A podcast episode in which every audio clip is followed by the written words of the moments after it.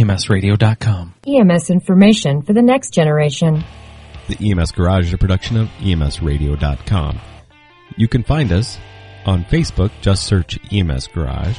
You can find us on Twitter at EMS Garage. Email us, emsgarage@gmail.com, or call us, 303-720-6001. The EMS Garage.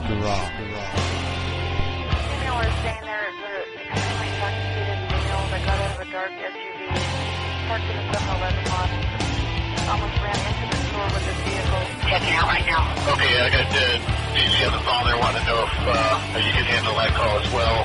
Just confirming you are checking the patient. Salmonic 22 is not seen.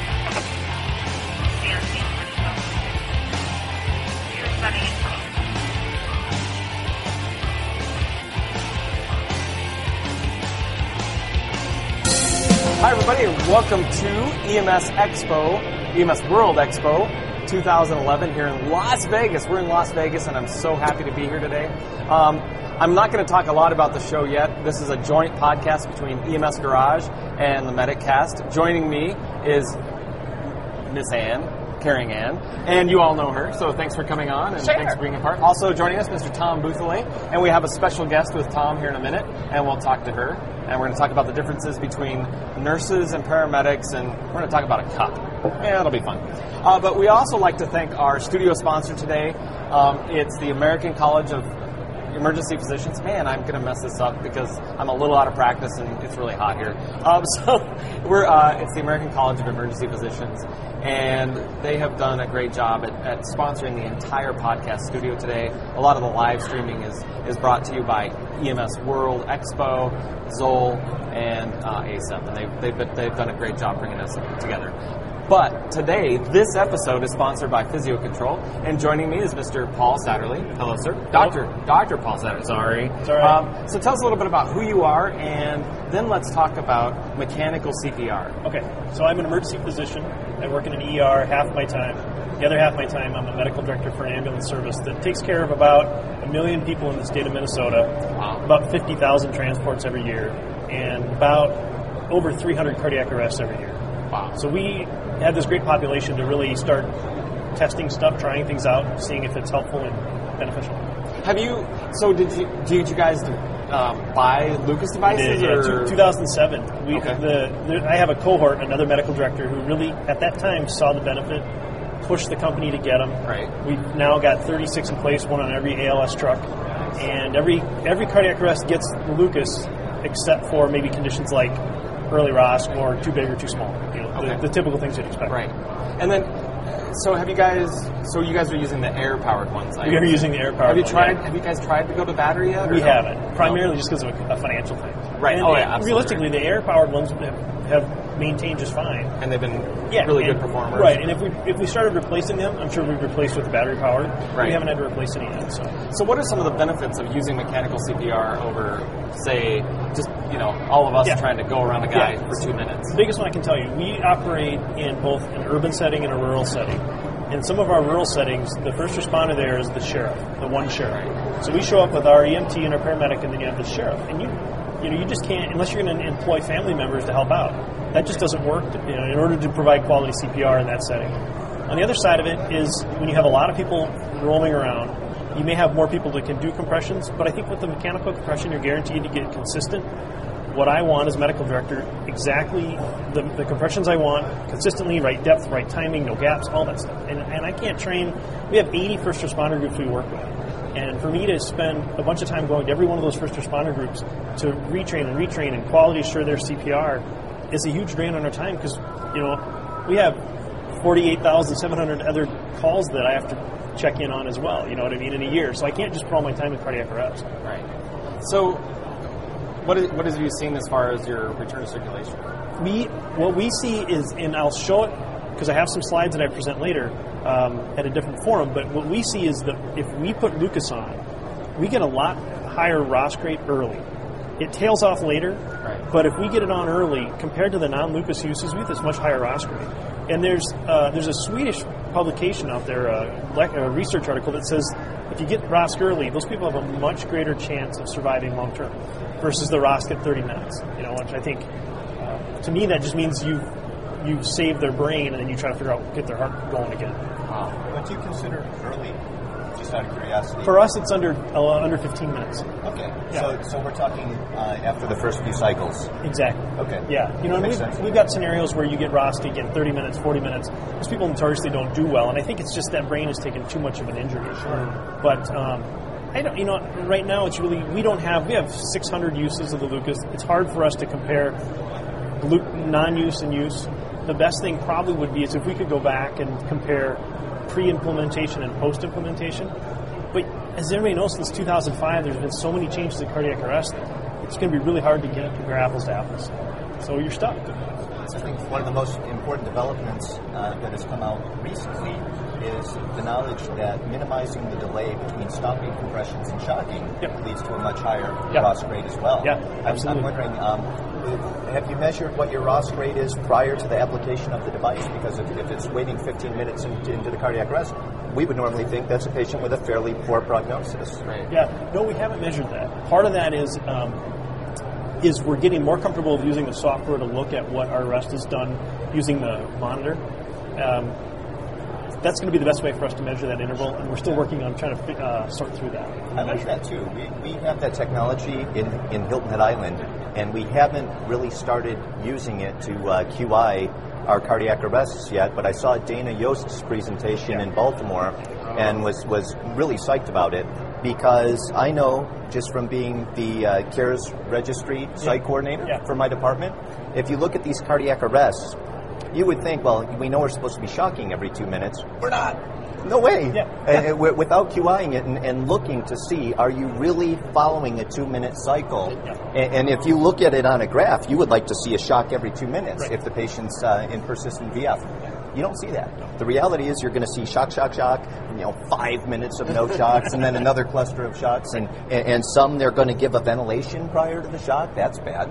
And so really without looking, I got a kick out of, I think it was Dana, I don't want to misattribute this, but I think he said it's the disparity between what we remember happening. Oh, it was Houston. It was the guys in Houston. I was the webcast from Houston where they used the same technology. It's basically saying, I don't know if that's what they would have liked to have happened or if what they remembered had happened on the call, but it's objective data. You can't argue it. It's like it's obvious what happened and how long the delays were, and I think it's good. It holds a mirror up to your system and lets you know exactly how you're performing, and if you don't measure it, you can't improve it. So, Dr. Satterlee, I know you have to run because you're going to the Physio University. And if you want to hear more about this, they can go over there and hear your presentation. And do you guys, is that online yet? Did they put it on? Okay. I think it is, and I can find that resource and maybe we'll put it out. All right. Thanks a lot. Thanks for taking me today. I appreciate it. Nice to meet you. Likewise. Nice to meet you, Anne. Don't forget your mic. I won't. I'm going to walk way far away without this. Well, while we the mic. There you go. There you go. Live TV. So while he's leaving, I'd like to again thank our studio sponsor today, American College of Emergency Physicians, while Kelly comes up. And we're going to talk about the differences between paramedics and nurses. Come on up, come on up. Oh, yeah. You can get in the shot. It doesn't matter. So, all right, the other day, here's my shtick. The other day, I'm standing in Ace Hardware in Las Vegas after we went by the Liberace Museum, which I really wanted to go into, but I couldn't because they wouldn't let me. I don't know why. We're standing there, and there's this wall of mugs, and it's every profession, you know. There's plumber, there's firefighter, of course, there's cop, there's two nursing mugs. There's, one where they care and then one where they're really tired. I don't know, something like that. Really don't care. And then so I'm like, there's got to be a paramedic or an EMT, mug. And no, there's one with an ambulance on it. And it says, proud to be a firefighting, life-saving, people and pet rescuing emergency worker. This is it. This is all the respect we get. Emergency worker. Well, yeah, they did. So on the back of it, in my days on an ambulance, I've never used a fire hose unless the fire department was there and they needed help. I've never worn a hard hat. And Oh, you're shooting it. Oh, perfect. Okay. I've never used a hard hat, and I've rarely used an axe. And that was only unless I had an axe to grind. So it brings me to the point of, why do we not get any respect? I mean, seriously, why do the nurses get it all? I mean, other than, you know, the obvious. Because we have our name figured out. Well, I know opinions differ on this topic, but I think it boils down to a couple of things, and the first is education. Nursing took charge of their profession, and they do their own research, and they publish their own peer-reviewed journals, and they're degreed. And so it's a fully qualified, legitimate healthcare profession. Kelly, for example, is in postgraduate studies. She's already a clinical nurse specialist, and she'll be an acute care nurse practitioner come December. That's been a long road, but she's constantly progressed through education. And I think if we want that same level of respect, it's going to be earned in the first place. And I think Skip Kirkwood says it best. We're so busy with the inside baseball, we want to nitpick who's an EMT B versus an I versus a P. And so instead of following, say, the Canadian or Australian model where you're an intensive care paramedic or an advanced care paramedic, you're different varieties of paramedic, and then the public would know what to call us, and we would have an identity like a firefighter or like a police officer. Right. So, Kelly, I forgot to introduce you. Kelly, what's your remind me of your last name? Arashan. Arashan. Yeah. Kelly's fine. Thank you, because I couldn't pronounce it either way. That's okay. And you're a nurse, and you're finishing your master's. I already have my master's. You're going for your clinical. Yeah. Sorry, I'm postgraduate. See, that's where I don't. Yeah, right. She's like the doctors of nursing. Right. Right. Yeah. And so, what do you think about this? Is he right? I mean, obviously, since you guys are dating and whatnot. He is, but I mean, a nurse, and you will agree, I mean, nursing is still trying to figure it out because we haven't figured out entry into practice. We're adding another terminal degree that is under huge debate that even the American Medical Association is fighting, because literally there's a new doctorate of nursing practice that will yield doctor nurses, and they don't want us to use the term doctor. So because they stole it. Because they think doctor means medical doctor, but yet you have dentists, we call doctors, we have podiatrists, we call doctors, we have, so rocket scientists, we call doctors. The only thing is that a nurse is a nurse. You can be an LPN and you're called a nurse, you can be an associate degree nurse and you're a nurse, you can be a bachelor degree nurse and you're a nurse. That's the only difference, but we still have our own turmoil and drama in nursing. So to the extent that you don't use axes and helmets, we still have a lot of turmoil and we have a lot of issues. I mean, we have been fighting about entry into practice probably for 40 or 50 years, and here we are adding another degree to confuse the public and nursing, and we still are trying to fight what's the minimal entry into practice. So you guys aren't alone. You guys are, whether you have a P or an A or a B or whatever, and you're a medic or an EMT, we're doing the same thing. Interesting. So, go ahead. I know you have something to say. Yeah, I knew you were going to say it. Go ahead. What do you think? No. Come on. Just say it. No, you don't. Why? It's Jamie's show. He's going to get all the credit for it, so go for it. Or not.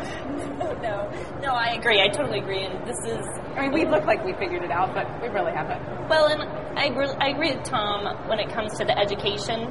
When you're looking, and I've been working with EMS for the last couple of years with some training and education classes, and I think that's a big piece, is the difference between training or education, or what that looks like, and what does it take for us to help move that in the right direction for EMS. Then I think about training and what can we do to train together, and right. I think just collaborating on our training efforts, so as professionals, healthcare professionals, we work better together if we actually do some of the training together. I also think you don't see volunteers in the, and I mean, I'm not saying anything negative about volunteers, but what other profession can you have volunteers?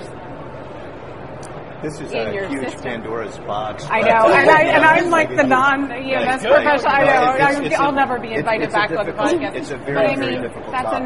That is a difficult topic, but you can't have the only time you can see volunteers, but they're already licensed professionals, yes. and that's because they're going somewhere else and volunteering. Right. But you cannot have someone being a volunteer and having a lesser educational background and be able to perform the same skill. Yeah. There is at least a grain of truth that to increase the educational requirements for paramedic increases the length of time and the cost to become a paramedic. And so people that have a real job already and a real career already will be less tempted to invest their own time and money to that level of education to be a volunteer and perform those services for free. That's just common sense that it would be that way. And so I think the fear is if you increase that requirement, then they're going to be an EMS system without paramedics. And what does that mean politically? And so it's tough. It's really an interesting dilemma, and I'm not really sure how it's going to be solved. Well, Tom Dick wrote an article recently, within the past couple of years, about this exact dilemma in our industry of every town has an attorney and they're paid. Every town has probably an accountant and they're paid. But it would be tantamount to those type of professionals going out and hanging out a sign saying free legal service. Right? The people that are there to get paid for it aren't going to be able to compete, and that guy's not going to be in business very long. So our business model's already broken. We talk about reimbursement on my show quite a bit about how we're the reimbursement for what we do is poor. It's poor across medicine, but for what we do, we get paid per call or per haul. We don't even get paid per call. We get paid if we take you to the hospital. That's right. Already a broken model. Right, and it's going to get worse. Exactly. But I agree, Anna. I mean, I think that the true factor in this is more collaboration. And, speaking your previous guest and talking about the outcomes and, it has to do with not being separate entities in all these systems of care, but if we were educating more closely together to work more synergistic instead of, you do the first part and then drop them off, and then we do our part and then we're done and we can't. It's more collaboration because that's how processes should be. They should fit like puzzle pieces, and I think education would be better, and I think that would also raise going from workers to professionals, raise that level of professionalism. And there's certain problems and dilemmas that are inherent in the current model because we all know that the current healthcare system can't sustain itself the way that it's been done over time. And one of the tenets of the EMS 2.0 movement is saying EMS ought to be more than taking a patient to the hospital. We ought to be able to triage them and determine whether or not they need to go to the hospital or determine the best place for them within the healthcare system. Yeah, but then nurses get all pissy about that because we're stepping on their territory. Like, okay, so now, thank you, because that's a great segue into the next topic. So here's the coming up topic for right after I want to do the promo here in a sec.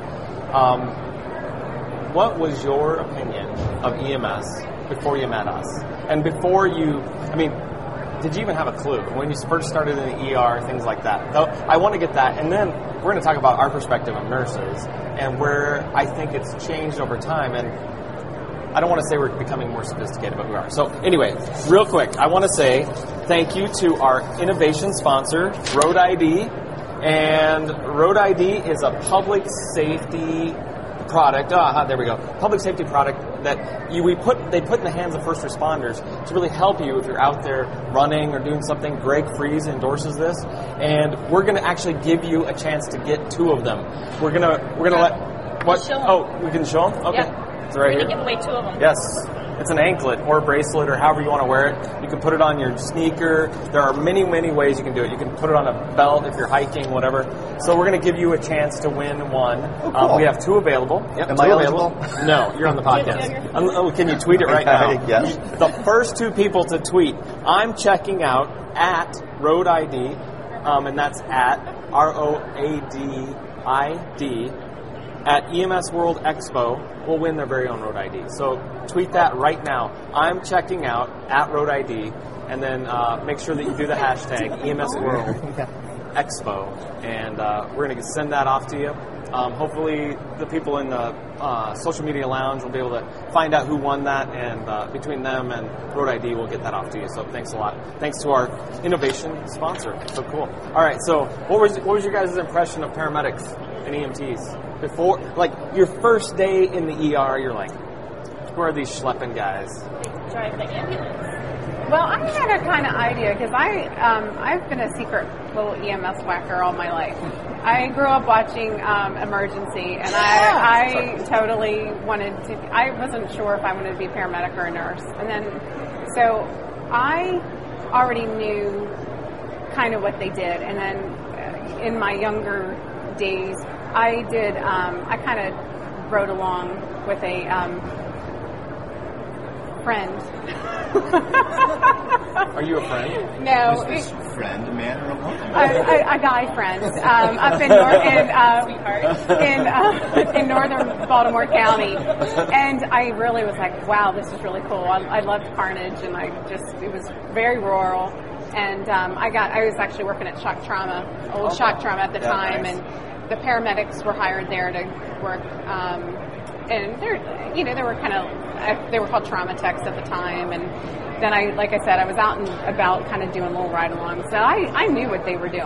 And I was just like, oh, that's really cool. So when I went into emergency nursing, I already knew what medics could do. Okay. So I didn't have... your cohorts in the ER? I mean, treated them like crap. Okay. All right. Treated them bad. And I had worked in an ER in Maryland, and they had some good relationships. And then I came to Hilton Head, and most of them didn't treat paramedics very well. True. Most of them treated them really bad and treated them like they didn't know anything. And I found that really kind of different. It wasn't that way up north. At least in my experience, wasn't like that. It was different. It was very different because we really listened to what they said. If they said the patient was X, Y, or Z, then you knew the patient was X, Y, or Z. I mean, you listened, you took report from, you knew that they knew what they were doing. But then I came to Hilton Head, and they were just like, they took report like this. They didn't listen. They would come and give you a face-to-face report. And I was like one of the only ones. And they're like, why are you listening to them? Like, because they've just had the patient for 20 minutes. And they're giving me report, and they may have some really important information. So, and it was very interesting. And it was funny because people would say, you're just really nice to us, and you actually listen to what I have to say. And I'm like, well, you just took care of the patient for 20 minutes. Of course I'm going to listen to you. You might know something I need to know. Maybe you did a medical intervention to save this guy's life. I don't know. So, I quickly got a reputation of being somebody that actually listened to them and being nice. And I'm like, well, I'm not being nice. I am nice, but it's my job to listen to you. I guess it worked on me. Yes, I did. Oh. And 11 years later. So she tells it that she asked you out, and then you tell it that you asked her out, or is that vice versa? I don't know. Well, it is a fact that she gave me her email address. Oh, nice. Yeah. Like on a glove? On a little piece of paper. He's the one that got weak-kneed and tachycardic every time he saw me and tongue-tied and couldn't even speak to me. So you couldn't even give you a report when you asked for a report? And all you would go is, patient. Yeah, it's like you grab a 4x4 and wipe my mouth and be like, stop drooling. So Anne, you come from a different aspect of healthcare, and I've heard your story, but many people have not. What did you think about us? So being in healthcare for almost 15 years until I started immersing in EMS the last 3 years, I didn't even know the difference between a paramedic and an EMT. I just thought they were each in their own and it exchanged. But I didn't work in the ER. I worked more OB. And if we had a paramedic bring in a patient, we automatically took over because no one wants to deliver the baby. Right. Just the OB nurses do that. Even the ER docs don't even want to do that. They're like, we don't touch babies. So I didn't ever have that opportunity to have that relationship or build an opinion about it. But now I think totally different. But the best way I immersed into it. I went on ride-alongs and, you know, just started spending time. You told me that one of your most eye-opening things when you were doing the ride-along is, well, these people actually have protocols and standards, and they do a lot of stuff. There's a whole book, and they actually follow them. And even though she's a nurse, I wouldn't let her start at these. I'm so mad. But he would let me deliver the baby. Oh, I was like, any babies born this today, I'm sure they would be happy to let you do it. Well, and so maybe you're more sophisticated. What's your opinion of nurses then? Maybe since you started. Let me preface this. Or how it's changed. Yeah, well, it's changed. It's changed quite a bit. And I'm not proud of this. I think it's unfortunate. But when I went through paramedic school, and I went through a very respected program, either between the peers that I was with during the program or little things that the instructors would say or things that happened during clinical rotations, So here's me knowing really nothing. I should be soaking up knowledge and learning from everybody that I associate with in healthcare.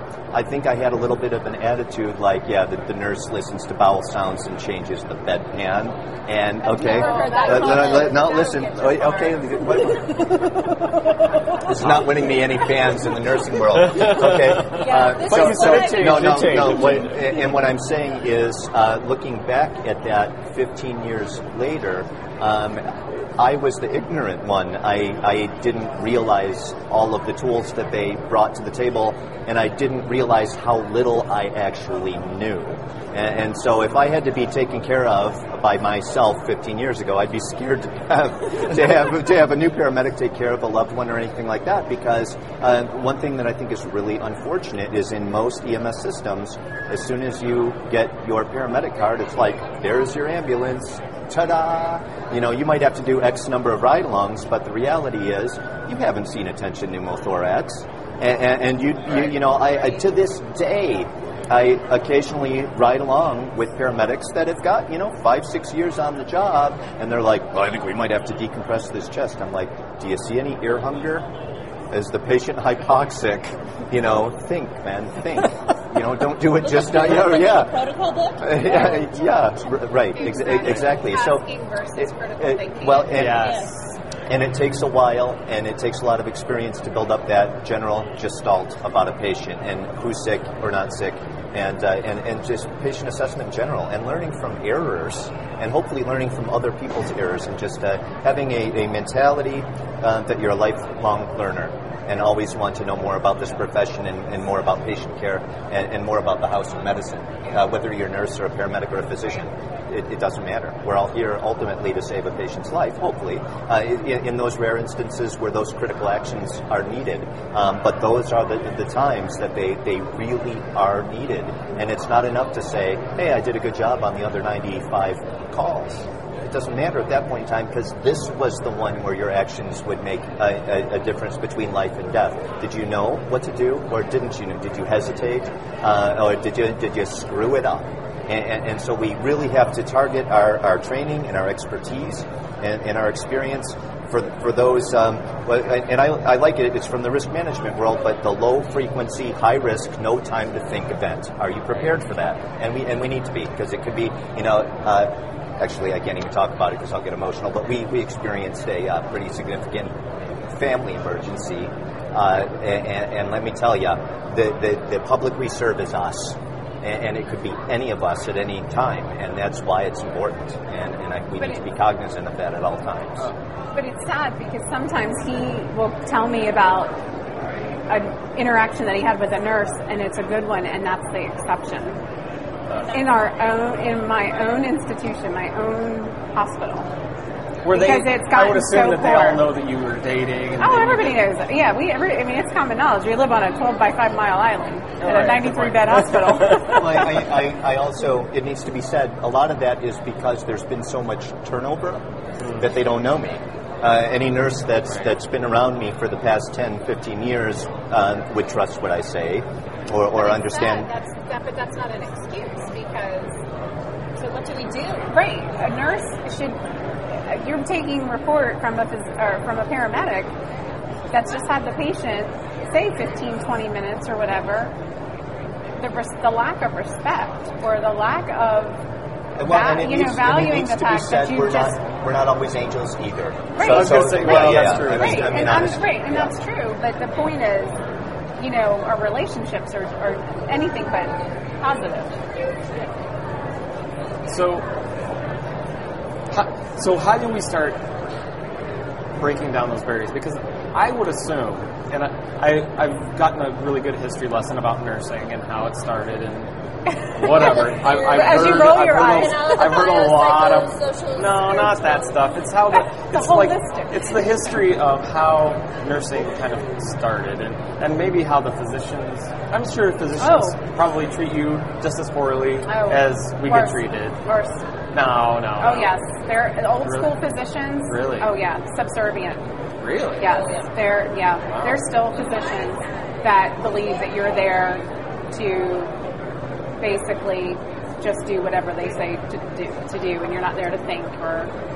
And you know what's weird though is we have this weird divide because I feel like physicians respect us in a weird way that they're like, I've had more physicians have better interactions than I've had nurses in 22 years because they're like, I had my best interaction was busy level 1 trauma center, brought a patient in.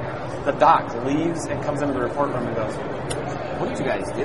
And he sat down and he just wanted to hear. I'm like, "You talking to me?" Like, here's what we did. But that kind of respect. Why do we have that? And what has happened? Are you guys just trying to make us pay our dues? No, I'm teasing. So where is the? We're done. We're done. They said 5 minutes.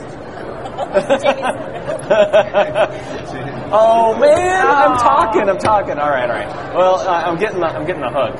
So, Kelly and Tom, thank you guys so much. I hope we get to hang out this week in Vegas and maybe do dinner or something and talk more about this because this is fun for me. I love finding out why it's so hard for us, but in the end, we're just all people, and I think. If we would just take that thought into everything we do, it'd be so much easier. Now you're going to make me cry. All right. Anne, for the MedicCast. The MedicCast, yes. The MedicCast.com. Thank you very much. This is the joint opening day episode from EMS World Expo 2011 from the show floor live. I'm Chris Montero, Geeky Medic on the EMS Garage. Anne's filling in for Jamie right over there. MedicCast.com. Scene Safety, BSI. I'll give him that. And we'd finally like to thank our sponsor for the podcast studio today, ACEP, the American College of Emergency Physicians, and this episode sponsor, PhysioControl. Thank you guys, and we'll see you really soon on the next episode of EMS Garage and MedicCast. But coming up next is EMS Leadership with Chris Sabalero, and I think Nancy Perry's coming on. So.